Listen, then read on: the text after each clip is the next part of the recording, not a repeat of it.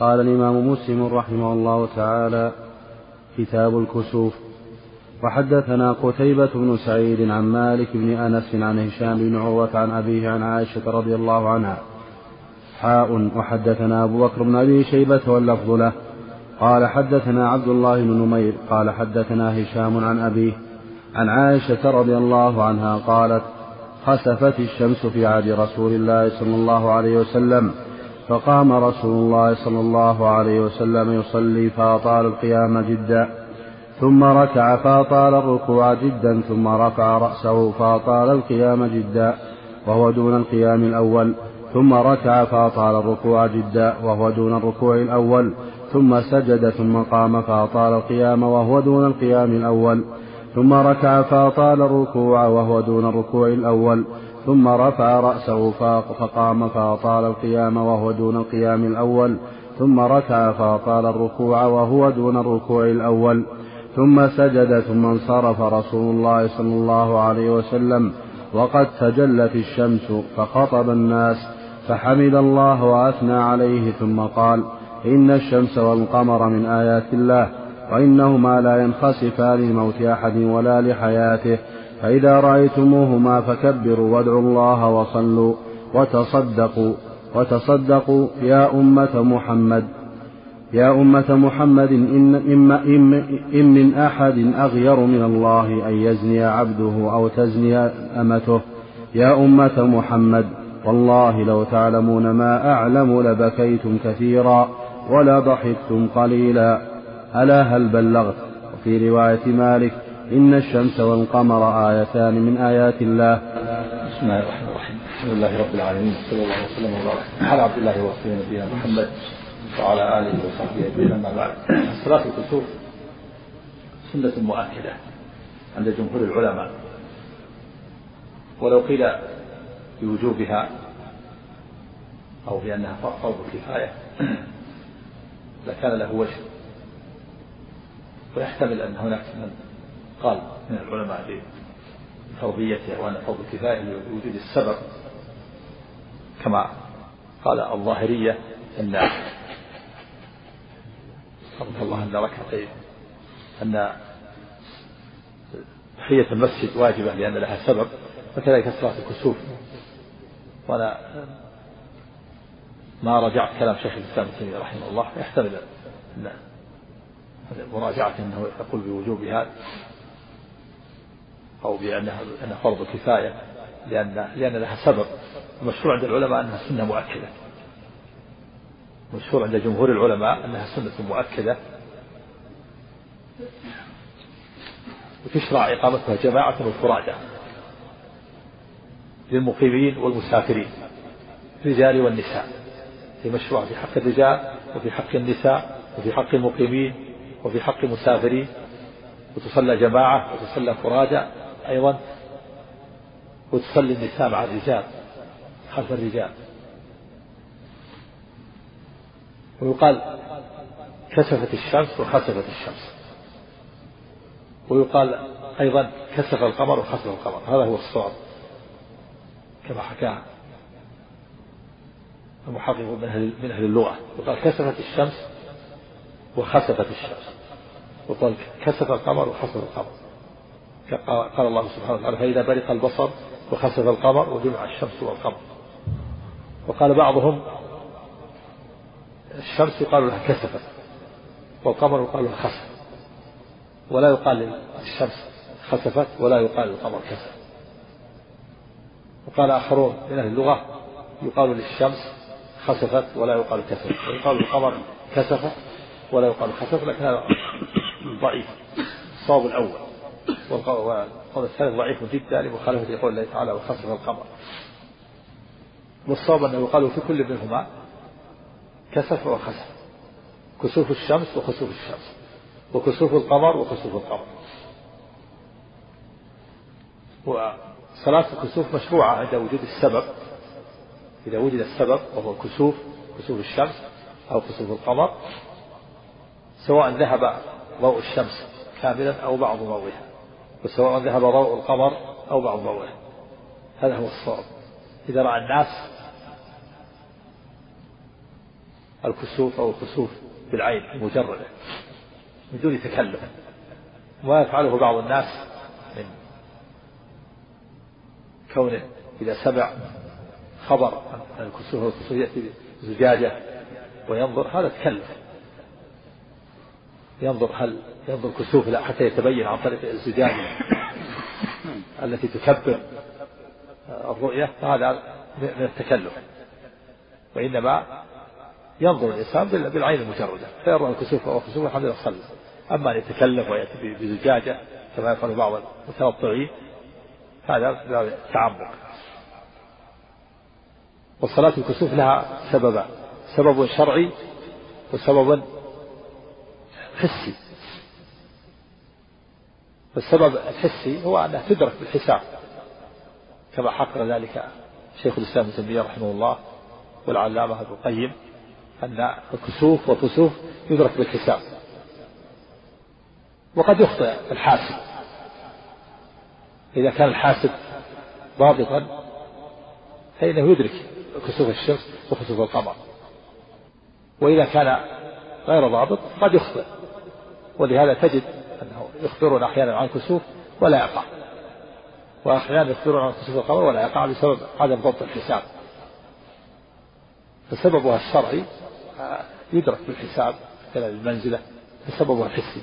أما الشرعي فهو تخويف الله لعباده السبب تخويف الله لعباده كما كما في الأحاديث يخوف الله بهما عباده. فإذا الكسوف له سبب حسي وهو أن يدرك بالحساب وسبب شرعي وهو تخويف الله لعباده الآيات خوف الله بعباده الكسوف والخسوف والزلزلة وما والبراكين وما أشبه ذلك والرياح والعواصف كل هذه آيات يخوف الله بها عباده. ولهذا قال كثير من العلماء يصلى عند الزلزلة. روي عن علي أنه صلى لما حصل زلزلة في الكوفة. وفي هذا الحديث وصلاة الكسوف جاءت فيها أخبار متعددة. حديث عائشة وحديث ابن عباس وحديث جابر. جماعة من الصحابة. وفيها هذه الحديث أن الشمس خسفت في عهد رسول الله صلى الله عليه وسلم. وما يدل على أنها أن يجوز أن يقال الشمس خسفت؟ حديث. عن عائشة قالت خسفت الشمس. دل على أنه يقال الشمس خسفت وكسفت كما يقال القمر خسف وكسف قد وقع الكسوف على عهد النبي صلى الله عليه وسلم كما في حديث عائشة. فصلى النبي صلى الله عليه وسلم صلاة الكسوف ركعتين. وصلاة الكسوف ركعتان وهي صلاة طويلة جدا. يشرع للمسلمين أن يصلوا صلاة الكسوف وصلاة الكسوف ويشرع الإطالة في القراءة والقيام والركوع والسجود. ولهذا صلى النبي صلى الله عليه وسلم طويلة قالت عائشة ما صليت صلاة قط؟ أطول منها. فلما خسفت الشمس على النبي صلى الله عليه وسلم قام. قالت عائشة قام يصلي فأطال القيام جدا. ثم ركع فأطال الركوع جدا. ثم رفع رأسه فأطال القيام جدا. وهو دون القيام الأول. ثم ركع فأطال الركوع جدا وهو دون الركوع الأول. ثم سجد ثم قام فأطال القيام وهو دون القيام الأول. ثم ركع فأطال الركوع وهو دون الركوع الأول. ثم رفع رأسه فأقام فقام فأطال القيام وهو دون القيام الأول. ثم ركع فأطال الركوع وهو دون الركوع الأول. ثم سجد ثم انصرف عليه الصلاة والسلام. ففي وصف صلاة الكسوف أنها صلاة طويلة جدا. قيام طويل وركوع طويل وسجود طويل إلا أن كل قيام يكون أقل من القيام الذي قبله. كل قيام يكون أقل من القيام الذي قبله وكل ركوع يكون أقل من الركوع الذي قبله. الركوع الأول أطولها ثم يلي القيام الأول. ثم يركع ويقول سمع الله لمن حمده ثم يرفع ويقرأ الفاتحة ويقرأ قراءة طويلة إلا أنها أقل من قراءة القيام الأول. ثم يركع ركوعا طويلا إلا أنها أقل من الركوع الأول وهكذا. كل ركوع يكون أقل من الركوع الذي قبله. هذا هو السنة. وفيها النبي صلى الله عليه وسلم صلى في هذا الحديث هذه العشاء صلى صلاة الكسوف ركعتين. في كل ركعة ركوعان. صلى أربع ركعات في في أربع سجدات. في كل ركعة ركوعان. هذا هو الثابت عن النبي صلى الله عليه وسلم والذي اتفق عليه الشيخان البخاري ومسلم. في حديث عائشة وفي حديث عباس. أن صلاة الكسوف أربع ركعات ركعتان في كل ركعة ركوعان. في كل ركعة ركوعان وسجدتان. تكون أربع ركعات في أربع سجدات. أربع ركوعات في أربع سجدات. ركعتان في كل ركعة ركوعان وسجدتان. وفيه مشروعية الخطبة بعد صلاة الكسوف. وليس من شرط الخطبة أن يقف. الإمام على منبر. خذوا هذا موعظة يعني. ولو كان جالسا. يعظ الناس. ولهذا لما صلى النبي صلى الله عليه وسلم خطب الله خطب الناس وحمد الله وأثنى عليه. يبدأ بحمد الله والثناء عليه. ويصلي على النبي صلى الله عليه وسلم. ومن خطبة النبي صلى الله عليه وسلم أنه قال إن الشمس والقمر من آيات الله. وإنهما لا يخسفان لموت أحد ولا لحياته دل على أن الشمس والقمر من الآيات من آيات الله العظيمة. وقول لا يخسفان لموت أحد ولا لحياته. رد لما يعتقده أهل الجاهلية. فإنهم يزعمون أن الكسوف الكسوف إنما يكون لموت عظيم أو ولادة عظيم. وقد صادف كسوف الشمس في عهد النبي صلى الله عليه وسلم في اليوم الذي مات فيه إبراهيم. ابن للنبي صلى الله عليه وسلم صغير طفل.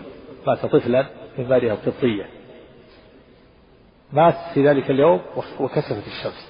فقال الناس كسفت الشمس لموت إبراهيم. فخطب النبي صلى الله عليه وسلم الناس بعد الصلاة وقال إن الشمس والقمر آيتان من آيات الله لا ينكسفان لموت أحد ولا لحياته. وقال يخوف الله بهما عباده. فبين النبي صلى الله عليه وسلم الحكمة من الكسوف والكسوف هو تخويف الله لعباده. هذا هو السبب الشرعي. لا لموت أحد ولا لحياته. القمر والشمس آيتان من آيات الله ينكسفان بأمر الله. تخويف من الله تعالى لعباده وليس لموت أحد ولا لحياة أحد. وفيه مشروعية التكبير والدعاء والصلاة والصدقة. عند صلاة الكسوف أربعة أشياء. والعتق أيضا الخامس كما في الحديث الآخر. استحب للمسلمين التكبير الإكثار من التكبير عند الكسوف. الله أكبر الله أكبر. والإكثار من الدعاء والتضرع إلى الله والصلاة تصلى هذه صلاة الكسوف الصلاة الطويلة ركعتان في كل ركعة ركوعان وسجدتان والصدقة والعتق عتق الرقاب كل هذا مشروع. مشروع التكبير والدعاء والصلاة والصدق والصدقة والعتق. ومن خطبة النبي صلى الله عليه وسلم أنه قال يا أمة محمد إن من أحد أغير من الله أن يزني عبده أو تزني أمته. إن نافية بمعنى ما. يعني ما من أحد أغير من الله أن يزني عبده أو تزني أمته. يعني الإنسان الذي عنده غيرة إذا رأى عبده يزني أو أمته تزني صار عنده غيرة. والله تعالى أغير منه. أغير على محارمه منه. كما في الحديث الآخر أن لما قال سعد بن معاذ أنه لو وجد أحدا أحدنا رجل عند امرأة لضربه بالسيف بالسيف غير مصفح فقال النبي صلى الله عليه وسلم أتعجبون من غيرة سعد؟ والله لا أنا أغير منه. والله أغير مني. في إثبات الغيرة لله عز وجل وأنا من الصفات الفعلية على ما يليق بجلاله وعظمته. لا يماثل واحد من خلقه. فالله تعالى له الغيرة. في الحديث إثبات الغيرة لله. إن من أحد أغير من الله في إثبات الغيرة لله هو صفة من صفاته. كما يليق بجلاله وعظمته. لا يشابه المخلوقين في صفاته. كالغضب والرضا والسمع والبصر والعلو والاستواء وغير ذلك من الصفات. كلها من الأسماء والصفات كلها تليق بجلال الله وعظمته لا يمثل أحد من خلقه. المخلوق صفاته ناقصة والخالق صفاته كاملة. والله تعالى يصف بالغيرة خلافا للجهمية والمعتزلة والأشاعرة الذين أنكروا وصف الله بالغيرة. يا أمة محمد خطبة النبي صلى الله عليه وسلم قال يا أمة محمد لو تعلمون ما أعلم لبكيتم كثيرا ولا ضحكتم قليلا. يعني لو تعلمون ما ما أعلم عند الله من من العقوبة للعاصي ومن شدائد أهوال يوم القيامة لبكيتم كثيرا ولا ضحكتم قليلا. ثم قال ألا هل بلغت؟ وقال هذا أيضا في حجة الوداع لما خطب الناس الخطبة العظيمة في عرفة قال ألا هل بلغت؟ وجعل يرفع أصبعه إلى السماء وينكت إلى الناس. وقال الله ألا هل بلغت فيقول نعم شهدوا له بالبلاغ عليه الصلاة والسلام. قال نعم نشهد أنك بلغت ونصحت وأديت ونحن نشهد له بالبلاغ عليه نحن نشهد عليه الصلاة نحن نشهد له عليه الصلاة أنه بلغ ونصح. بلغ الأمانة وأدى الرسالة ونصح الأمة وجاهد في الله حق جهاده عليه أفضل الصلاة وأتم التسليم. وفي رواية مالك قال إن الشمس والقمر آيتان من آيات الله. بين النبي صلى الله عليه وسلم الحكمة وأن الشمس والقمر مخلوقات مخلوقات ضعيفان مدبرات مسيرات ليس لهما من الأمر شيء. في الرد على من عبدهما من دون الله. ولهذا يكوران يوم القيامة ويلقيان في النار مع من عبدهما. كما قال عندكم وما تعبدون من دون حصبوا جهنم. زيادة في النكال الكفر الذين المشركين الذين عبدوا الشمس والقمر تكوران يوم القيامة وتلقيان في النار مع من عبدهما. نسأل الله السلامة والعافية. فالشمس والقمر آية مسخرات مدبرات ليس لهما من الأمر شيء. لا يستحق هذا شيء من العبادة. قال الله عز وجل في كتابه المبين ومن آياته الليل والنهار والشمس والقمر. لا تسجدوا للشمس ولا للقمر واسجدوا لله الذي خلقهن إن كنتم إياه تعبدون. وصلاة الكسوف ينشر فيها بالقراءة على الصحيح. في القراءة الجهرية سواء كانت في كسوف الشمس أو في كسوف القمر.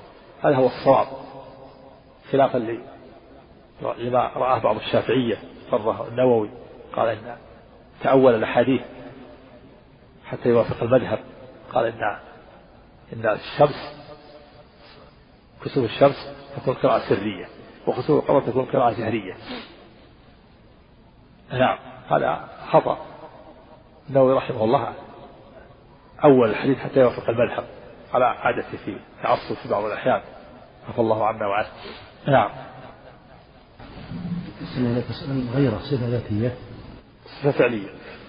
صفة فعلية. ما يقال إنها صفة ذاتية لا صفة فعلية. ملازمة له سبحانه. تتعلق تتعلق بالقدرة والمشيئة مثل الغضب. عند وجود السبب. نعم عند السبب. عند يعني تتعلق بالمشيئة والاختيار. الغضب والرضا والمحبة والكلام والمشيئة والغيرة كلها من الصفات الفعلية. الاستواء نعم. ما يدفع لا ما يدفع ينظر. إن وجد كسوف الحمد لله. والا يذهب إلى بيته ثم وإذا وجد كسوف رجع. نعم. يعني قد يصيبون وقد يخطئون. نعم. حدثني حرملة بن يحيى قال أخبرني ابن وهب قال أخبرني يونس. حاء وحدثني, وحدثني أبو الطاهر ومحمد بن سلمة المرادي قال حدثنا ابن وهب عن يونس عن ابن شهاب. قال أخبرني عروة بن الزبير عن عائشة رضي الله عنها زوج النبي صلى الله عليه وسلم قالت خسفت الشمس في حياة رسول الله صلى الله عليه وسلم. فخرج رسول الله صلى الله عليه وسلم إلى المسجد فقام وكبر وصف الناس وصف الناس وراءه فاقترأ رسول الله صلى الله عليه وسلم قراءة طويلة ثم كبر فركع ركوعا طويلا ثم رفع رأسه فقال فقال سمع الله لمن حمده ربنا ولك الحمد ثم قام فاقترأ قراءة طويلة هي أدنى من القراءة الأولى. ثم كبر فركع ركوعا طويلا هو أدنى من الركوع الأول. ثم قال سمع الله لمن حمده ربنا ولك الحمد. ثم سجد ولم يذكر ولم يذكر ولم يذكر أبو الطاهر ثم سجد. ثم فعل في الركعة الأخرى مثل ذلك حتى استكمل أربع حتى استكمل أربع ركعات وأربع سجدات.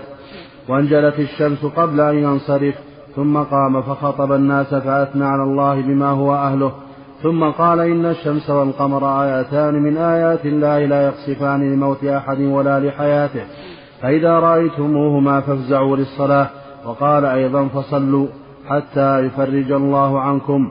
وقال رسول الله صلى الله عليه وسلم رأيت في مقام هذا كل شيء وعدتم حتى لقد رأيتني أريد أن آخذ قطفا من الجنة. حين رأيتموني جعلت أقدم. وقال المرادي أتقدم. ولقد رأيت جهنم يحطم بعضها بعضا حين رأيتموني تأخرت ورأيت فيها ابن لحي وهو الذي سيب السوائب وانتهى حديث أبي الطاهر عند قوله فافزعوا للصلاة ولم يذكر ما بعده. وحدث نعم, نعم هذا فيه قص صلاة الكسوف كما سبق وفيه أنه يقال للشمس خسفت كما في هذا الحديث وفيه الرد على من قال أنه لا يقال للشمس خسفت وفيها كما سبق أنها صلاة طويلة وفي قوله إذا أردتم فاسعوا إلى الصلاة. فزع لأن لأنها المقام مقام مقام خوف. ولهذا جاء كما سيأتي في الحديث الآخر النبي صلى الله عليه وسلم لما رأى الكسوف قام فزعا يخشى أن تكون الساعة. فمقام مقام فزع. قال فصلوا حتى يفرج الله عنكم. يعني يفرج هذه الشدة لأنها تخويف من الله لعباده. وفيه أن النبي صلى الله عليه وسلم كشف له عن الجنة وعن النار. وأنه لما كشف عن الجنة تقدم وتقدمت الصفوف. حتى كأنه كأنه يريد أن يتناول عنقود من العنب كما سيأتي في الحديث الآخر قال لو تناولته لاكلتم منه ما بقيت الدنيا. ثم عرضت له النار كشف له عن النار وقربت إليه. حتى تأخر وتأخرت الصفوف. في اللفظ تكعكع وتكعكعت الصفوف. حتى كاد كاد يصل إلى صفوف النساء من الخلف. جاء في بعض النبي قال يا رب وأنا وأنا معهم أو كما جاء في بعض الأحاديث. وفيه دليل على جواز على أن الحركة التقدم والتأخر في الصلاة عند الحاجة إليه لا يبطل الصلاة. ولهذا تقدم النبي صلى الله عليه وسلم وتقدمت الصفوف. وتأخر وتأخرت الصفوف. ولو كان خطوات. فإذا كان الإنسان في الصف وأمامه فرجة ثم تقدم ليسدها لا حرج. وكما علم النبي صلى الله عليه وسلم الناس وصلى على المنبر. يعلمهم الصلاة الصلاة. ركع على المنبر ثم رفع ثم لما نفسه تأخر قهقر حتى سجد في الأرض. ثم لما قام تقدم عن المنبر حتى قال إنما فعلت هذا لتعلموا لتعتدوا بي ولتعلموا صلاتي. دل على التقدم والتأخر عند الحاجة لا بأس والحركة عند الحاجة لا بأس بها. نعم. وفيها النبي صلى الله عليه وسلم كشف له عن عن النار فرأى عمرو بن لحي. رآه في النار. وهو الذي عمرو بن لحي الخزاعي وهو الذي جلب الأصنام لبلاد العرب وهو الذي سيب السوائل. وفي اللفظ الآخر كما سيأتي أنه رأى امرأة تعذب في هرة ورأى الرجل الذي معه محجن يسرق أمتعة الحجاج رأى في النار. نسأل الله العافية. نعم. أحسن الله إليه قوله فقال سمع الله من حمده ربنا ولك الحمد. نعم. استدل بهذا على أنه ما يزاد على هذا وأنه خفيف يكون. بعد لا الركوع؟ لا لا. هذا هذا الواجب. هذا الواجب. ربنا ولك الحمد. وبقية بقية الذكر مشروع. هذه صلاة طويلة. نعم. نعم. يجهر. لا ما ما يجهر لكن كان كان السبعة من حوله كان قريبا منه. قد أحيانا ببعض الآية أو نعم. وحدثنا محمد بن مهران الرازي قال حدثنا وليد بن مسلم قال قال الأوزاعي أبو عمرو. أبو عمرو وغيره سمعت ابن شهاب الزهري يخبر عن عروة عن عائشة رضي الله عنها أن الشمس خسفت على عهد رسول الله صلى الله عليه وسلم فبعث مناديا فبعث مناديا الصلاة جامعة فاجتمعوا وتقدم فكبر وصلى أربع ركعات في ركعتين وأربع سجدات. نعم وفي مشروعية النداء لصلاة الكسوف. ينادي لها الصلاة جامعة الصلاة جامعة يكرر على حسب الحاجة. أما صلاة الاستسقاء فليس لها نداء. ولا ولا يؤذن لصلاة الكسوف ولا يقام لها. وإنما ينادى لها. فصلاة العيد ليس لها نداء. ولا أذان ولا إقامة. وصلاة الكسوف ليس لها نداء. ولا أذان ولا إقامة. والكسوف لها نداء وليس لها أذان ولا إقامة. أما الفرائض هي التي لها أذان وإقامة نعم. وحدثنا محمد بن مهران قال حدثنا الوليد بن مسلم قال أخبرنا عبد الرحمن بن نمر أنه سمع ابن شهاب يخبر عن عروة عن عائشة رضي الله عنها أن النبي صلى الله عليه وسلم جهر في صلاة الخسوف بقراءته فصلى أربع ركعات في ركعتين وأربع سجدات قال الزهري وأخبرني كثير بن عباس عن ابن عباس رضي الله عنهما عن النبي صلى الله عليه وسلم الله. أنه صلى أربع ركعات في ركعتين وأربع سجدات. نعم في أن صلاة الكسوف هذا متفق عليها أربع ركعات في ركعتين وأربع سجدات وفيه أنه جهر في صلاة الكسوف. والذي والكسوف الذي حصل في النبي صلى الله عليه وسلم متفق عليه أنها الشمس ومع ذلك جهر في جهر في القراءة. دل على أنه يجهر في صلاة الكسوف ولو كان في النهار. لأنها الشمس إنما خسفت يوم موت إبراهيم وجهر في القراءة صريحة. النووي رحمه الله تأول يقول نتأول حتى يوافق المذهب. نتأول على أن المراد على أن الخاص بخسوف القمر اقرأ كلام النووي. قال هذا قوله جهر في صلاة الكسوف. قوله جهر في صلاة الكسوف. نعم. هذا عند أصحابنا والجمهور محمول على كسوف القمر. لأن مذهبنا ومذهب مالك وأبي حنيفة والليث بن سعد وجمهور الفقهاء أنه سر في كسوف الشمس ويجهر في كسوف القمر. وقال أبو يوسف ومحمد بن حسن وأحمد وإسحاق وغيرهم يجهر فيهما وتمسكوا بهذا الحديث. هذا الصواب الجهر والصريح. لماذا يتأول؟ لماذا يتأول حتى يوافق المذهب؟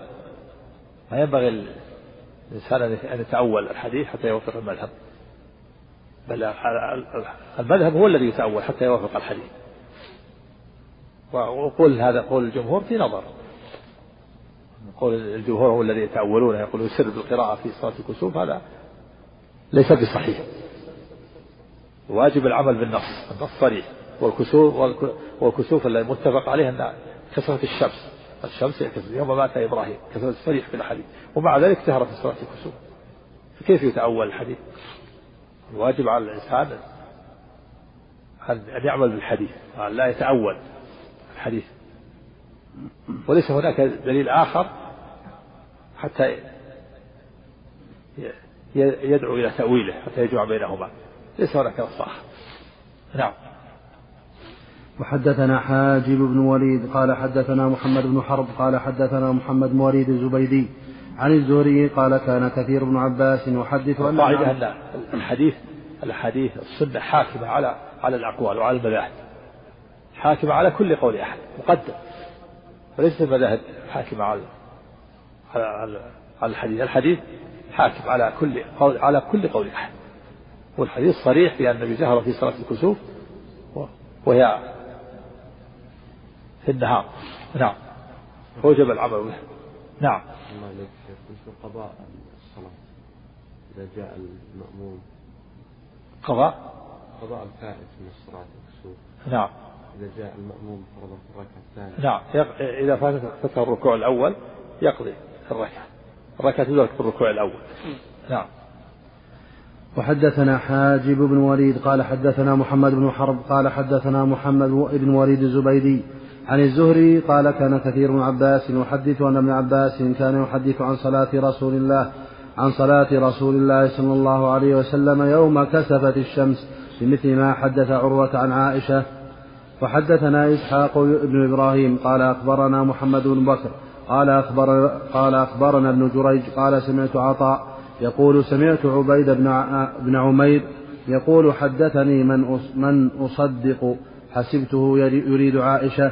أن الشمس انكسفت على عهد رسول الله صلى الله عليه وسلم فقام قياما شديدا يقوم قائما ثم يركع ثم يقوم ثم يركع ثم يقوم ثم يركع ركعتين في ثلاث ركعات وأربع سجدات فانصرف وقد تجلت الشمس وكان إذا ركع قال الله أكبر. ثم يقوم ثم يركع. ثم يركع ثم يقوم قائما ثم يركع ثم يقوم ثم يركع. ثم يقوم ثم يركع ركعتين في ثلاث ركعات وأربع سجدات فانصرف وقد تجلت الشمس وكان إذا ركع قال الله أكبر ثم يركع وإذا رفع رأسه قال سمع الله لمن حمده فقام فحمد الله وأثنى عليه ثم قال إن الشمس والقمر لا ينكسفان لموت أحد ولا لحياته ولكنهما من آيات الله يخوف الله بهما عباده. فإذا رأيتم كسوفا فاذكروا الله حتى ينجليا. نعم وهذا صريح في أن في أن في أن الحكمة السبب تخويف الله لعباده السبب الشرعي تخويف الله لعباده وفيه أنه صلى في الركعة الأولى ثلاث ركعات في في الركعة الأولى وفي الثانية مثلها وسيأتي أيضا في الحديث الأخرى صفة صلاة الكسوف وأنها وأن الركوعات تعدد نعم. وحدثني أبو غسان المسمعي ومحمد المثنى قال حدثنا معاذ وهو ابن هشام قال حدثني أبي عن قتادة عن عطاء بن أبي رباح عن عبيد بن عمير عن عائشة رضي الله عنها أن نبي الله صلى الله عليه وسلم الله صلى ست ركعات وأربع سجدات. كل ركعة ثلاث ركوعات. كل ركعة ثلاث ركوعات و... و... وسجدتان. وأما الحديث الأول عائشة في كل ركعة ركوعان. نعم. وحدثنا عبد الله بن مسلمة قال به قال حدثنا سليمان يعني بن بلال عن يحيى عن عمرة أن يهودية أتت عائشة رضي الله عنها تسألها فقالت أعاذك الله من عذاب القبر؟ قالت عائشة فقلت يا رسول الله يعذب الناس في القبور قالت عمرة فقالت عائشة قال رسول الله صلى الله عليه وسلم عائذا بالله. ثم ركب رسول الله صلى الله عليه وسلم ذات غداة مركبا فخسفت الشمس. قالت عائشة فجرجرت في نسوة بين فخرجت. فخرجت في نسوة نعم. فخرجت في نسوة بين ظهري الحجر في المسجد فأتى رسول الله صلى الله عليه وسلم من مركبه. حتى انتهى إلى مصلاه الذي إلى مصلاه الذي كان يصلي فيه. فقام وقام الناس وراءه. قالت عائشة فقام قياما طويلا ثم ركع فركع ركوعا طويلا ثم رفع فقام قياما طويلا وهو دون القيام الأول ثم ركع فركع ركوعا طويلا وهو دون ذلك الركوع ثم رفع وقد تجلت الشمس فقال إني قد رأيتكم تفتنون في القبور كفتنة الدجال. قالت عمرة فسمعت عائشة رضي الله عنها تقول فكنت أسمع رسول الله صلى الله عليه وسلم بعد ذلك يتعوذ من عذاب النار وعذاب القبر. وحدثنا محمد المثنى قال حدثنا عبد الوهاب حاء وحدثنا ابن أبي عمر قال حدثنا سفيان جميعا عن يحيى بن سعيد في هذا الإسناد بمثل معنى حديث سليمان بن بلال. نعم وعذاب القبر لا شك فيه. والعذاب القبر دلت عليه النصوص من كتاب الله تعالى وسنة رسوله صلى الله عليه وسلم. عذاب القبر ونعيم. قال, قال, قال الله تعالى ولو ترى إذ الظالمون في غمرات الموت والملائكة باسطوا أيديهم أخرجوا أنفسكم اليوم تجزون عذاب الهون بما كنتم تقولون على الله غير الحق وكنتم عن آياتي تستكبرون. وقال تعالى ولو ترى تولى الذين كفروا الملائكة يضربون وجوههم وأدبارهم وذوقوا عذاب الحريق. هذا من عذاب القبر عند عند الموت. وقال سبحانه في آل فرعون النار يعرضون عليها غدوا وعشيا ويوم تقوم الساعة أدخلوا آل فرعون أشد العذاب. ويوم تقوم. فدل على أن العرض الأول في القبر البرزخ. ويوم تقوم الساعة. ونعيم. أي القبر دل عليه قوله تعالى إن الذين قالوا ربنا الله ثم استقاموا تتنزل عليهم الملائكة ألا تخافوا ولا تحزنوا وأبشروا بالجنة التي كنتم توعدون. نحن أولياؤكم في الحياة الدنيا وفي الآخرة. ولكم فيها ما تشتهي أنفسكم ولكم فيها ما تدعون. نسأل الله أن يجعلنا وإياكم منهم. والنصوص من كتاب الله تعالى كثيرة. قول الأحاديث الصحيحة في الصحيحين وغيرهما أن النبي صلى الله عليه وسلم قال إذا صلى أحدكم فليستعذ بالله من أربع يقول أعوذ بالله من عذاب جهنم ومن عذاب القبر ومن فتنة المحيا والممات ومن فتنة المسيح الدجال. وكان أول ما جاء الوحي النبي صلى الله عليه وسلم بعذاب القبر أنها جاءت امرأة عجوز لعائشة فقالت أعاذك الله من عذاب القبر. فأنكرت عليها عائشة. فلما جاء النبي صلى الله عليه وسلم أخبرت قالت ثم بعد ذلك ما رأيت النبي صلى وسلم إلا استعاذ بالله من عذاب القبر. عذاب القبر حق. وقد يري الله تعالى عباده بعض المعذبين. هناك بعض الأخبار التي ذكرها. ذكرها بعض المؤلفين الشيخ ابن القيم. وكذلك في في أهوال القبور لابن رجب رحمه الله وغيره. أخبار متواترة. وكذلك ما ذكر شيخ الإسلام ابن تيمية رحمه الله أنه أن الخيل إذا حصل عليه بعض التغيرات يؤتى بها إلى قبور الرافضة أو غيرهم فتسمع الصوت ويصيبها رعب فيحصل لها إسهال. يكون هذا فيه صحة لبدنها. وذكر شيخنا سماح الشيخ ابن باز رحمة الله عليه أنه قال حدثني ثقة شخص منذ أربعين سنة. يعني عام 73 وذكر هذا في عام 1413 أن ناسا أخبروه أنه يسمع صوت من قبر عمته. فجاء ليتحقق فسمع الصوت من قبل عمته. هذا فيه عبرة يريد الله عباده ليتعظوا نعم. نعم. وإيش؟ كسوف يأتي الكلام عليها الآن نعم. وحدثني يعقوب بن إبراهيم الدورقي قال حدثنا إسماعيل بن علية عن هشام الدستوائي قال حدثنا أبو الزبير عن جابر بن عبد الله رضي الله عنهما قال كسفت الشمس على عهد رسول الله صلى الله عليه وسلم في يوم شديد الحر فصلى رسول الله صلى الله عليه وسلم بأصحابه فأطال القيام حتى جعلوا. حتى جعلوا يخرون ثم ركع فأطال ثم رفع فأطال ثم ركع فأطال ثم رفع فأطال ثم سجد سجدتين ثم قام فصنع نحو من ذاك فكانت أربع ركعات وأربع هذا فيه فيه دليل على إطالة على أنها صلاة طويلة جدا حتى كانوا يخرون. مشروع في صلاة الكسوف إطالته هذا المشروع. لكن إطالة يعني يرى مع مراعاة أحوال الناس. لكنها صلاة طويلة. نعم. في الحديث الآخر أنه أنه حزروا قراءته في بمقدار قراءة سورة البقرة في الركعة الأولى في الركعة في القيام الأول من طولها. نعم. هذا بعد ذلك بعد ذلك بعد نعم. وحدثني يعقوب بن إبراهيم الدورقي قال حدثنا إسماعيل بن علية عن هشام الدستوائي قال حدثنا أبو الزبير عن جابر بن عبد الله رضي الله عنهما قال كسفت الشمس على عهد رسول الله صلى الله عليه وسلم في يوم شديد الحر. فصلى رسول الله صلى الله عليه وسلم بأصحابه فأطال القيام حتى جعلوا يخرون. ثم ركع فأطال ثم رفع فأطال ثم ركع فأطال ثم رفع فأطال ثم سجد سجدتين ثم قام فصنع نحوا من ذاك. فكانت أربع ركعات وأربع سجدات. ثم قال إنه عرض علي كل شيء تولدونه فعرضت علي الجنة حتى لو تناولت منها قطفا أخذته أو قال تناولت منها قطفا فقصرت يدي عنه وعرضت علي النار فرأيت فيها امرأة من بني إسرائيل تعذب في هرة لها ربطتها فلم تطعمها ولم تدعها تأكل من خشاش الأرض. نعم تولجونه يعني أي شيء تدخلونه. يقول رأيت هرة تعذب في هرة يعني بسبب هرة. ففي بمعنى سببية بمعنى بسبب هرة. دل على أن العدوان على البهائم من أسباب وإذا البهائم من أسباب دخول النار. وإذا كان هذا في البهائم إذا كان إيذاء البهيمة ومنعها من الطعام والشراب من أسباب دخول النار فإيذاء الآدمي أعظم وأعظم. إذا كان من ربط الهرة يعذب في النار فالذي يربط الآدمي ويحبسه بدون حق ويمنعه من الأكل والشرب أعظم وأعظم. وجرح أعظم وأعظم والقتل أعظم وأعظم. نسأل الله السلامة والعافية. نعم. ورأيت أبا ثمامة عمرو بن مالك يجر قصبه في النار.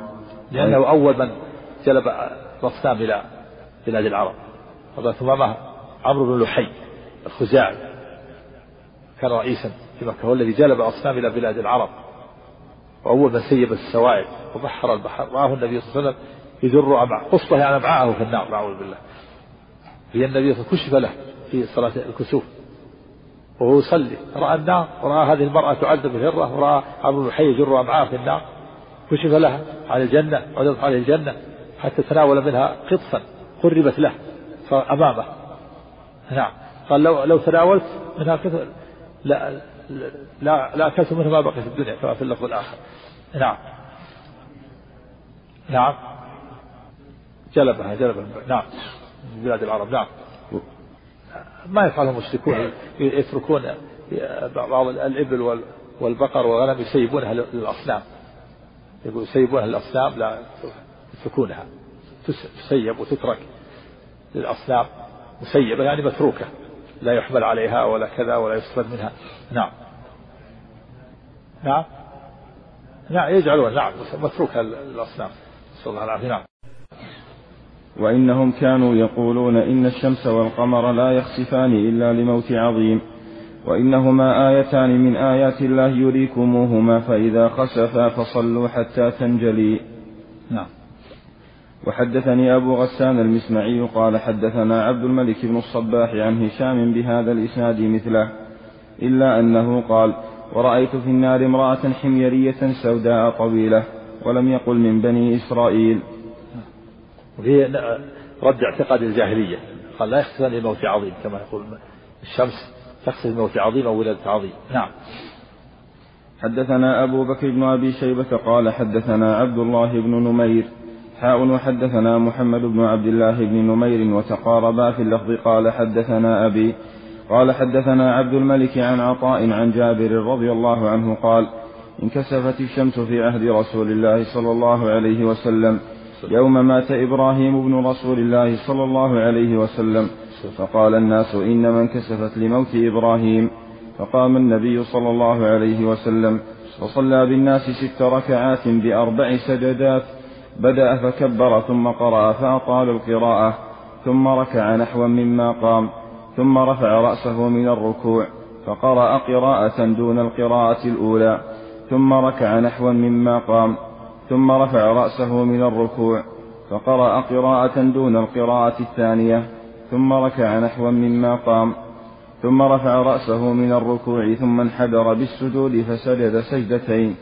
ثم قام فركع أيضا ثلاث ركعات ليس فيها ركعة إلا التي قبلها أطول من التي بعدها وركوعه نحو من سجوده ثم تأخر وتأخرت الصفوف خلفه حتى انتهينا وقال أبو بكر حتى انتهى إلى النساء ثم تقدم وتقدم الناس معه حتى قام في مقامه فانصرف حين انصرف وقد آضت الشمس فقال يا أيها الناس إنما الشمس والقمر آيتان من آيات الله عز وجل وإنهما لا ينكشفان لموت أحد من الناس. وقال أبو بكر لموت بشر فإذا رأيتم شيئا من ذلك فصلوا حتى تنجلي. ما من شيء توعدونه إلا قد رأيته في صلاتي هذه. لقد جيء بالنار وذلك وذلكم حين رأيتموني تأخرت مخافة أن يصيبني من لفها. وحتى رأيت فيها صاحب المحجن يجر قصبه في النار. كان يسرق الحاج بمحجنه. فإن فطن له قال إنما تعلق بمحجني وإن غفل عنه ذهب به. وحتى رأيت, وحتى رأيت فيها صاحبة الهرة التي ربطتها فلم تطعمها ولم تدعها تأكل من خشاش الأرض حتى ماتت جوعا. ثم جيء بالجنة وذلك حين وذلكم حين رأيتموني تقدمت. حتى قمت في مقامي. ولقد مددت يدي وأنا أريد أن أتناول من ثمرها لتنظروا إليه ثم بدا لي أن لا أفعل. فما من شيء توعدونه إلا قد رأيته في صلاتي هذه. نعم وهذا حديث جابر فيه أن النبي صلاها ست ركعات في في ركعتين يعني في كل ركعة ثلاث ركوعات وسجدتان. وفيه النبي تقدم وتقدمت الصفوف وتأخر وتأخرت الصفوف دل على أن الحركة عند الحاجة إليها لا بأس بها. يقول وقد آضت الشمس يعني رجعت إلى حالها وفي أن النبي رأى صاحب المحجن يجر قصوه في النار. صاحب المحجن رجل معه محجن عصا لكن له في في طرف منحني يسمونه الشوهة العامة. يسرق الحجاج. يمد العصا ثم يتعلق بالمحجن المتاع. إن فطن الناس له قال هذا المحجن تعلق به من دون اختيار وإن لم يفطنوا له سرق أخذه فرآه النبي صلى الله عليه وسلم في النار.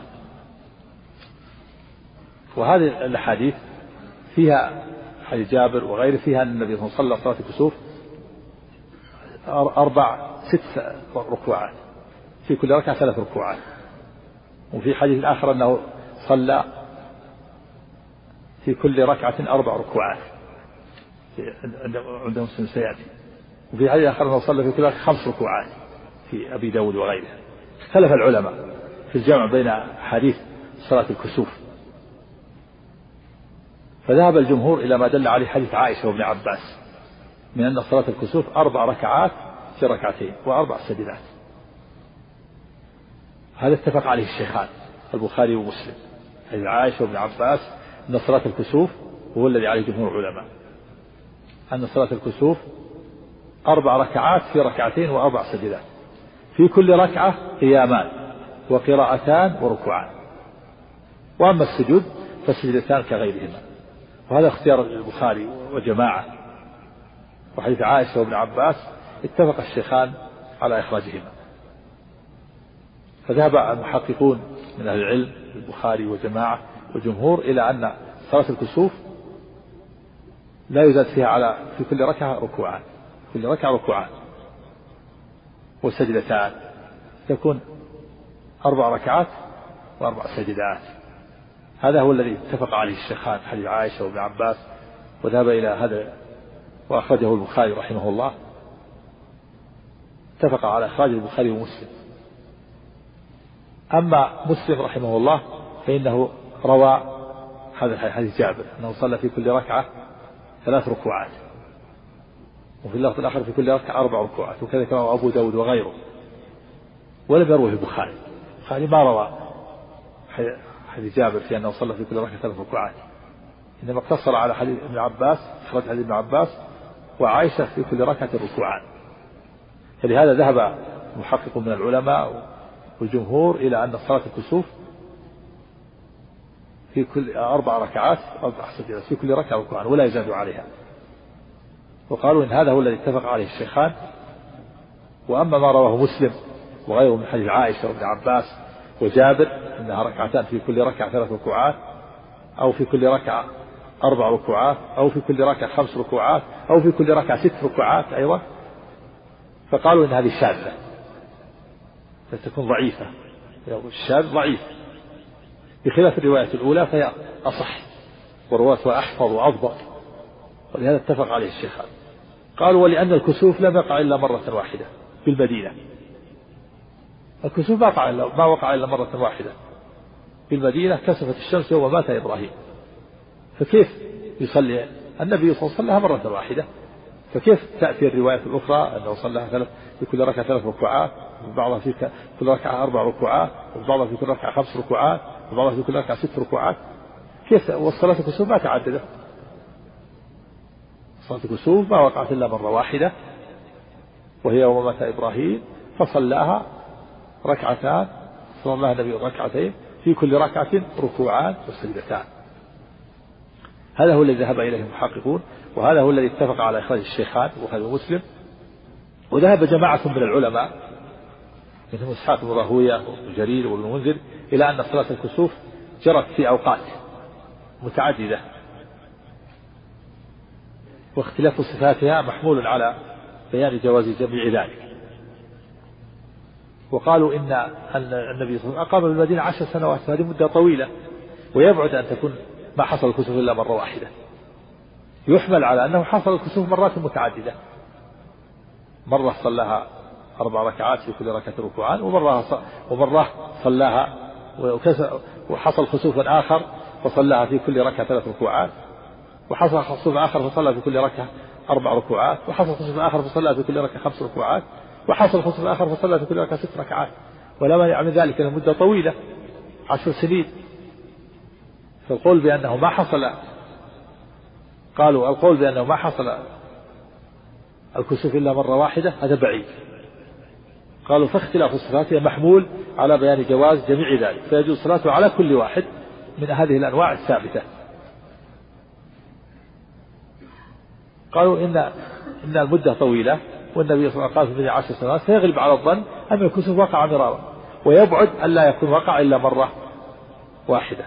وهذا الاختلاف في الروايات بحسب اختلاف حال الكسوف. ففي بعضها تأخر انجلاء الكسوف فزاد عدد الركوع. وفي بعضها أسرع الانجلاء فاقتصر وفي بعضها توسط بين الإسراع والتأخر فتوسط في عدده. لكن هذا الجمع هذا يفعله ضعفاء أهل الحديث. ضعفاء أهل الحديث كلما جاءهم حديث أشكل عليهم جعلوه نوعا. جعلوه صفة أخرى وجعلوه نوعا من أنواع صلاة الكسوف. كما فعل ضعفاء الحديث في الإسراء في النبي صلى الله عليه وسلم والمعراج الصواب الإسراء ما وقع إلا مرة واحدة بمكة. الإسراء والمعراج في ليلة واحدة وأنه أسي به مرة واحدة. يقظة لا مناما بروحه وجسده. هذا هو الذي دلت عليه الحديث. لكن جاء في بعض الروايات أنه أسري به مناما. وجاء في بعض الروايات أنه أسري به مرارا. وجاء في بعض الروايات أنه أسري به بروحه. فذهب بعضهم إلى أن الإسراء تعدد. قال بعضهم تعدد الإسراء. مرة كان مناما ومرة كان يقظة ومرة كان بروحه ومرة كان بجسده. حتى يجمعوا بين بين الروايات. هذا يفعله ضعفاء الحديث. والصواب أن هذه الروايات وهم وليست ثابتة.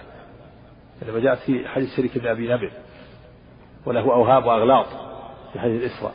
ولهذا لما روى الإمام مسلم حديث شريك بن أبي نمر وفي أن الإسراء كان مناما قال فقدم وأخر وزاد ونقص.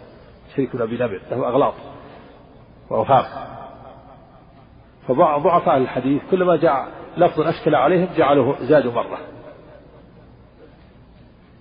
والصواب المعتمد وهو الذي عليه العمل أن صلاة الكسوف لم تقع إلا مرة واحدة. صلى النبي صلى الله عليه وسلم مرة واحدة ركعتان في كل ركعة ركوعان وسجدتان. وذهب الإمام أبو حنيفة والكوفيون إلى أن صلاة الكسوف ركعتان كسائر النوافل وليس فيها زيادة. ركعتان في كل ركعة ركوع واحد. ولعل الحديث لم تبلغهم يحمل على أن الحديث ما بلغته الإمام أبو حنيفة والكوفيون قالوا صلاة الكسوف ركعتان كسائر النوافل في كل ركعة ركوع واحد. كل ركعة قراءة واحدة وركوع واحد. وليس فيها ركوعان وليس فيها قراءتان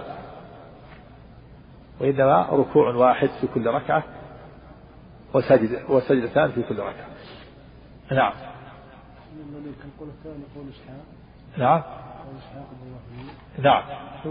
وابن جرير وابن منذر وجماعة نعم. حدثنا محمد بن العلاء الهمداني. قال حدثنا ابن نمير. قال حدثنا هشام عن فاطمة عن أسماء رضي الله عنها قالت خسفت الشمس على عهد رسول الله صلى الله عليه وسلم فدخلت على عائشة وهي تصلي فقلت ما شأن الناس يصلون؟ فأشارت برأسها إلى السماء فقلت آية. قالت نعم. فأطال رسول الله صلى الله عليه وسلم القيام جدا حتى تجلاني الغشي فأخذت قربة من ماء إلى جنبي فجعلت أصب على رأسي أو على وجهي من الماء. قالت فانصرف رسول الله صلى الله عليه وسلم وقد تجلت الشمس فخطب رسول الله صلى الله عليه وسلم الناس فحمد الله وأثنى عليه. ثم قال أما بعد. ما من شيء لم أكن رأيته إلا قد رأيته في مقامي هذا حتى الجنة والنار. وإنه قد أوحي إلي أنكم تفتنون في القبور قريبا أو مثل فتنة المسيح الدجال. لا أدري أي ذلك قالت أسماء. فيؤتى أحدكم فيقال ما علمك بهذا الرجل؟ فأما المؤمن أو الموقن لا أدري أي ذلك قالت أسماء. فيقول هو محمد هو رسول الله. جاءنا بالبينات والهدى فأجبنا وأطعنا ثلاث مرار. فيقال له نم قد, كن قد كنا نعلم إنك لتؤمن به فنم صالحا. وأما المنافق أو المرتاب لا أدري أي ذلك قالت أسماء. فيقول لا أدري سمعت الناس يقولون شيئا فقلت. نعم وهذا حديث أسماء فيه أنه لا بأس بالإشارة في الصلاة إشارة بالرأس أو باليد ولهذا أشارت برأسها. قالت لعائشة لما سألتها أشارت عائشة برأسها أشارت بيدها إلى السماء وقالت لها آية؟ قالت نعم فأشارت برأسها. فلا بأس بالإشارة في الصلاة وكذلك يشير يرد السلام المصلي كما جاء في الحديث بالإشارة باليد وفيه إثبات فتنة القبر. وأن الناس يفتنون في قبورهم كما قال كما قال وإنه قل يحيى أنكم تفتنون في قبوركم. مثل قريبا أو مثل فتنة المسيح الدجال. والفتنة هي السؤال. يسأل الإنسان عن ربه وعن دينه وعن نبيه. قال من ربك؟ ما دينكم من نبيك؟ فيثبت الله الذين آمنوا بالقول الثابت. نسأل الله أن يثبتنا وإياكم بالقول الثابت. فالمؤمن يثبته الله. فيقول الله ربي والاسلام ديني ومحمد النبي. كما سمعنا في الحديث. وأما المنافق أو المؤمن يقول كما في الحديث المؤمن يقول الله ربي والاسلام ديني ومحمد النبي. وإذا سأل قال ما علمك بهذا الرجل؟ يقول هو رسول الله. جاءنا بالبينات والهدى فأجبنا وأطعنا. وأما المرتاب أو الكافر فإنه يقول لا أدري ولا يستطيع الإجابة نعوذ بالله. ولو كان من أفصح الناس في الدنيا. إذا سئل عن رب يقول لا أدري. سئل عن دينه يقول لا أدري. سئل عن النبي يقول لا أدري. سمعت الناس يقولون شيئا فقلت. هذا تقليد يعني اتباع يقلد في دينه الباطل أهل الباطل. نسأل الله العافية. وفي اللفظ الآخر أنه يضرب بمرزبة من حديد. فيسمعه كل من كل شيء إلا الإنسان ولو سمعه الإنسان لصار نسأل الله السلامة والعافية. نعم. ها؟ فيها يعني فيها ما لا عين رأت ولا أذن سمعت ولا خطر على قلب بشر هذا أقول هذا مستثنى هذا شيء خاص كشف كشف له. أقول هذا مستثنى هذا خاص وهذا عام. نعم. نعم. نعم هذا المراد نعم. صلى الله العافية نعم. نعم هذا هذا علامة على على الاتباع. نعم. من قال ذلك هذا دليل على الاتباع. نعم. ولهذا قال قال له قد كنا نعلم إنك لا تؤمن. لا تؤمن بي فنم صالحا والإيمان ما يحصل إلا بالعبادة والتوحيد. قد علمنا إنك لتؤمن نعم. نعم. وحدثنا أبو بكر بن أبي شيبة وأبو كريب قال حدثنا أبو أسامة عن هشام بن عروة عن فاطمة عن أسماء رضي الله عنها قالت أتيت عائشة فإذا الناس قيام وإذا هي تصلي فقلت ما شأن الناس؟ واقتص الحديث بنحو حديث ابن نمير عن هشام. حدثنا يحيى بن يحيى قال أخبرنا سفيان بن عيينة عن الزهري عن عروة قال لا تقل كسفت الشمس ولكن قل خسفت الشمس. وهذا غلط من عروة ليس بجيد. بل يقال كسفت وخسفت. كما كما في حديث عائشة خسفت الشمس. الصواب أنه كسفت الشمس وخسفت وكسف القمر وخسف القمر. قال تعالى فإذا برق البصر وخسف القمر. نعم.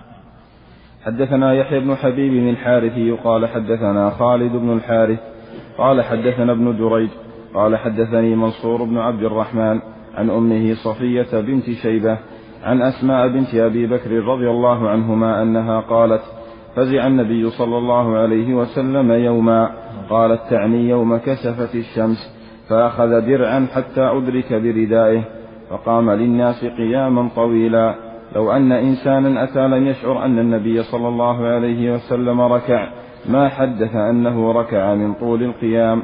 نعم وفي هذا من سرعة عليه الصلاة ومن فزعة أنه أخذ درع أخذ ثوب يظنه رداء الرداء يضع على كتفيه.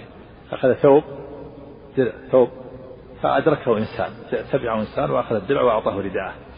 نعم من عجلته نعم. وحدثني سعيد بن يحيى الأموي قال حدثنا أبي قال قال حدثني أبي قال حدثني يعني درع الآن درعا من درع نسائه ثوب من ثوب نساء من شدة العجلة يظنه الرداء اللي على كتفه. فلحقه إنسان وأدركه وأخذ الدرع وأعطاه رداء عليه الصلاة والسلام. نعم. وحدثني سعيد بن يحيى الأموي قال حدثني أبي قال حدثنا ابن جريج بهذا الإسناد مثله وقال قياما طويلا يقوم ثم يركع. وزاد فجعلت أنظر إلى المرأة أسن مني وإلى الأخرى هي أسقم مني. يعني كانت تعبة تسمع تعبت وأرادت أن تجلس. فتنظر إلى المرأة بجنبها ضعيفة. تقول فتقول هذه الضعيفة قائمة وأنا أريد أن أجلس ثم تتجلد وتقف. نعم. فتنظر إلى المرأة الضعيفة. تقول مريضة. هذه مريضة الآن قائمة. وأنا صحيحة. كيف أجلس؟ نشد طول القيام. تعبت نعم.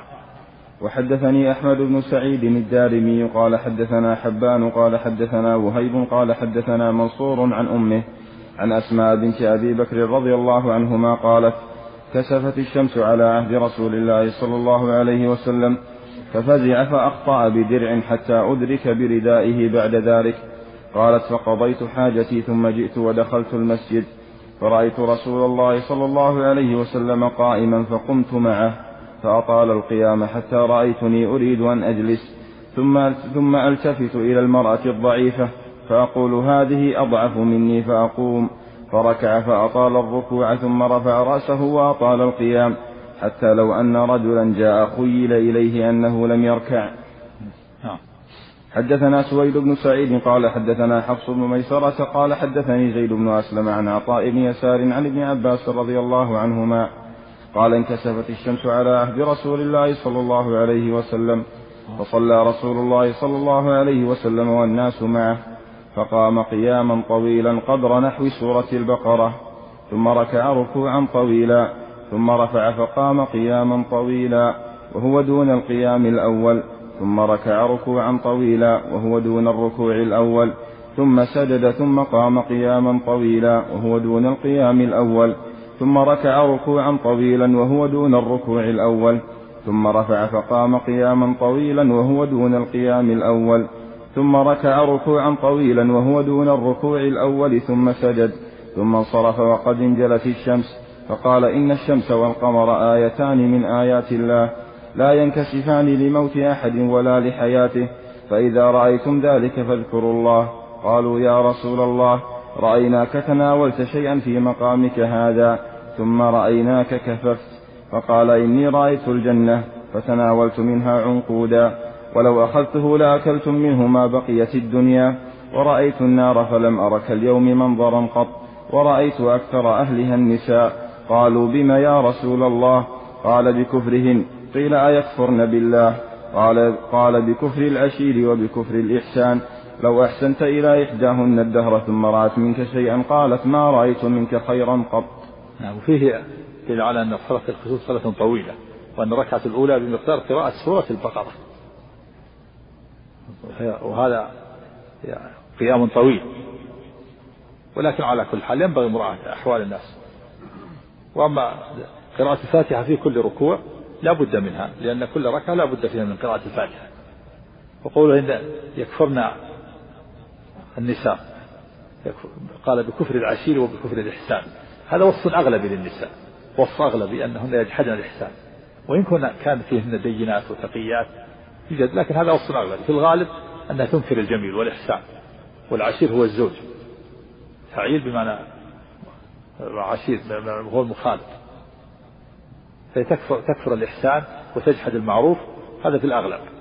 وصف الأغلب. وإلا ففيه نساء دينات تقيات نعم وحدثناه محمد بن رافع قال حدثنا إسحاق يعني بن عيسى قال أخبرنا مالك عن زيد بن أسلم في هذا الإسناد بمثله غير أنه قال ثم رأيناك تكعكعت حدثنا أبو بكر بن أبي شيبة قال حدثنا إسماعيل بن علية عن سفيان عن حبيب عن طاووس عن ابن عباس رضي الله عنهما قال صلى رسول الله صلى الله عليه وسلم حين كسفت الشمس ثمان ركعات في أربع سجدات وعن علي مثل ذلك. نعم. وحدثنا محمد بن المثنى وأبو بكر بن خلاد كلاهما عن يحيى القطان. قال ابن المثنى حدثنا يحيى عن سفيان. قال حدثنا حبيب عن طاووس عن ابن عباس رضي الله عنهما عن النبي صلى الله عليه وسلم أنه صلى في كسوف قرأ ثم ركع. ثم قرأ ثم ركع ثم قرأ ثم ركع ثم قرأ ثم ركع ثم سجد. قال والأخرى مثلها. ثمان ركعات في أربع سجدات. وهذا كما سبق كلام العلماء. نعم.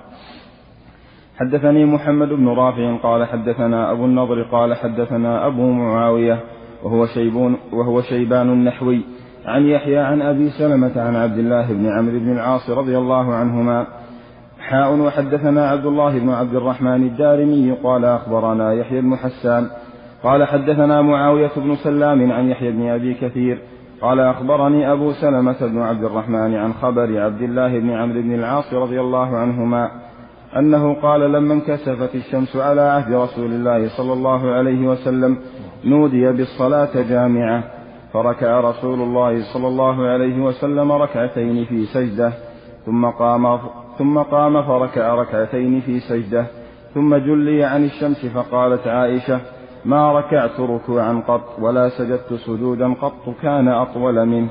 نعم فيه شوية من ذلك؟ الكسوف وفيه أن السجود آه، أيضا طويل كالركوع. في رد على النووي رحمه الله قال إن السجود ما يطال السجود يكون سجود عادي.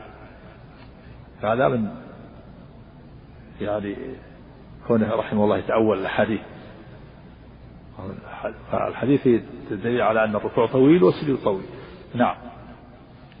وحدثنا يحيى بن يحيى قال أخبرنا هشيم عن إسماعيل عن قيس بن أبي حازم عن أبي مسعود الأنصاري رضي الله عنه. قال قال رسول الله صلى الله عليه وسلم إن الشمس والقمر آيتان من آيات الله يخوف الله بهما عباده وإنهما لا. وإنهما لا يكسفان لموت أحد من الناس. فإذا رأيتم منها شيئا وإنهما لا ينكسفان. نعم. قال عندنا لا يكسفان. عزيز يكسفان. قال الثالث نسخة ينكسفان. الله عنك وإنهما لا ينكسفان لموت أحد من الناس. فإذا رأيتم منها شيئا فصلوا وادعوا الله حتى يكشف ما بكم. وحدثنا عبيد الله بن معاذ العنبري ويحيى بن حبيب قال حدثنا معتمر عن إسماعيل عن قيس عن أبي مسعود رضي الله عنه أن رسول الله صلى الله عليه وسلم قال إن الشمس والقمر ليس ينكسفان لموت أحد من الناس ولكنهما آيتان من آيات الله فإذا رأيتموه فقوموا فصلوا. وحدثنا أبو بكر بن أبي شيبة قال حدثنا وكيع وأبو أسامة وابن نمير حاء وحدثنا إسحاق بن إبراهيم قال أخبرنا جرير ووكيع. حاء وحدثنا ابن أبي عمر قال حدثنا سفيان ومروان كلهم عن إسماعيل بهذا الإسناد. وفي حديث سفيان ووكيع انكسفت الشمس يوم مات إبراهيم فقال الناس انكسفت فقال الناس انكسفت لموت إبراهيم. حدثنا أبو عامر الأشعري عبد الله بن براد ومحمد بن العلاء. قال حدثنا أبو أسامة عن بريد عن أبي بردة عن أبي موسى رضي الله عنه قال خسفت الشمس في زمن النبي صلى الله عليه وسلم فقام فزعا يخشى أن تكون الساعة حتى أتى المسجد فقام يصلي بأطول قيام وركوع وسجود. ما رأيته يفعله في صلاة قط ثم قال إن هذه الآيات التي يرسل الله لا تكون لموت أحد ولا لحياته. ولكن الله يرسلها يخوف بها عباده. فإذا رأيتم منها شيئا فافزعوا إلى ذكره ودعائه واستغفاره. وفي رواية ابن العلاء كسفت الشمس وقال يخوف عباده.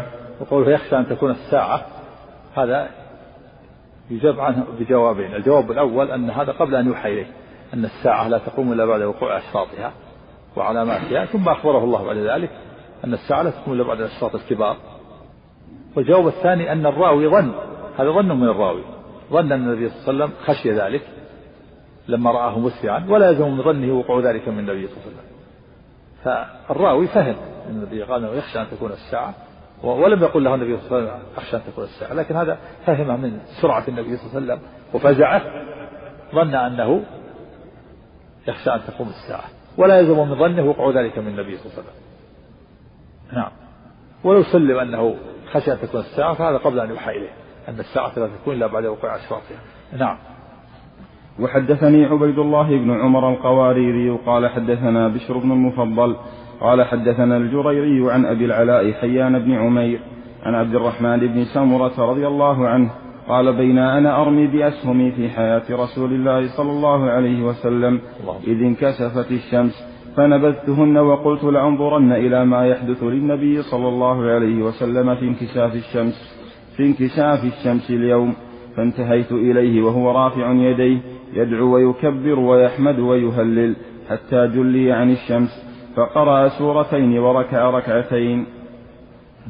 وحدثنا أبو بكر بن أبي شيبة قال حدثنا عبد الأعلى بن عبد الأعلى عن الجريري عن حيان بن عمير عن عبد الرحمن بن سمرة رضي الله عنه وكان من أصحاب رسول الله صلى الله عليه وسلم. قال كنت أرتمي بأسهم لي بالمدينة في حياة رسول الله صلى الله عليه وسلم. إذ, كسف إذ كسفت الشمس فنبذتها فقلت والله لأنظرن فقلت والله لأنظرن إلى ما حدث لرسول الله صلى الله عليه وسلم في كسوف الشمس. قال فأتيته وهو قائم في الصلاة رافع يديه فجعل يسبح ويحمد ويهلل ويكبر ويدعو حتى حشر عنها. قال فلما حشر عنها قرأ سورتين وصلى ركعتين. حدثنا محمد بن المثنى قال حدثنا سالم بن نوح قال حدثنا الجريري عن حيان بن عمير عن عبد الرحمن بن سمرة رضي الله عنه قال بين أنا بين أنا أترمى بأسهم لي بين أنا أترمى بأسهم لي على عهد رسول الله صلى الله عليه وسلم إذ خسفت الشمس ثم ذكر نحو حديثهما. نعم هذا حديث عبد الرحمن بن سمرة. فيه فيه إجمال فيه إبهام ثم ذكر أن أنه أن رأى النبي صلى الله عليه وسلم يدعو ويكبر ويحمد ويهلل حتى جل عن الشمس فقرأ سورتين في الرواية الأخرى ثم صلى. هذا مجمل والعمدة على الحديث الموضح على صلاة الكسوف وأنها قراءتان وقيامان وركوعان في أربع سجدات فلا بد أن يحمل هذا الحديث على ما يوافق الحديث وأن الراوي ذكر ما فعله النبي صلى الله عليه وسلم ذكر ما فعله النبي صلى الله عليه وسلم عند الكسوف وأنه صلى ركعتين وسبح وحمد وهلل وكبر ورفع يديه ودعا. لأن المشروع عند الكسوف هذه الأمور الصلاة والدعاء والذكر والتسبيح والتحميد والتهليل والتكبير والاستغفار. كما في حديث أبي موسى فإذا رأيتم منها شيئا فافزعوا إلى ذكره ودعائه واستغفاره. وفي حديث ابن مسعود فإذا رأيتم منها شيئا فصلوا وادعوا وادعوا الله حتى ينكشف ما فهذا مجمل توضح الأحاديث الأخرى وأن النبي جمع بين هذه الأمور بين الدعاء والصلاة والذكر والاستغفار والصلاة. نعم. نعم. نعم.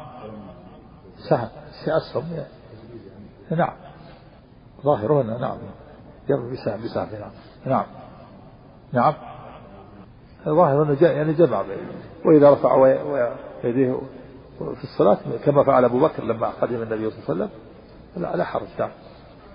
وحدثني هارون بن سعيد الأيلي قال حدثنا ابن وهب قال أخبرني عمرو بن الحارث أن عبد الرحمن بن القاسم حدثه عن أبيه القاسم بن محمد بن أبي بكر بن الصديق رضي الله عنه عن عبد الله بن عمر رضي الله عنهما أنه كان يخبر عن رسول الله صلى الله عليه وسلم أنه قال إن الشمس والقمر لا يخسفان لموت أحد ولا لحياته ولكنهما آية من آيات الله فإذا رأيتموهما فصلوا.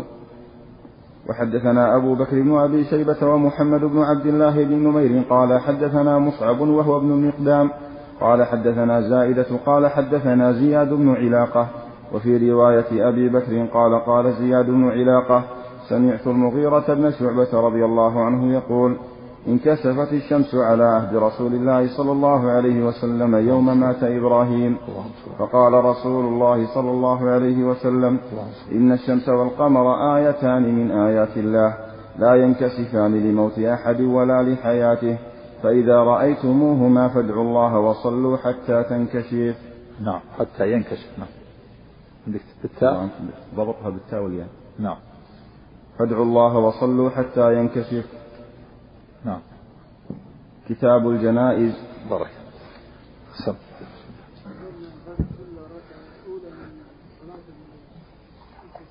نعم. يقضي على صفتها. نعم. بالنسبة للحديث الذي فيه رواية ثمان ركعات ست ركعات ركوعان نعم. هذا يقول فيه وهم يا شيخ مثل ما سمعت في قولان لأهل العلم محققون يقولون إنه وهم. وآخر من العلم يقولون لا معنى ليس بوهم. يحمل على أن صلاة الكسوف وقعت مرات متعددة وفعل كل صفة في مرة. نعم.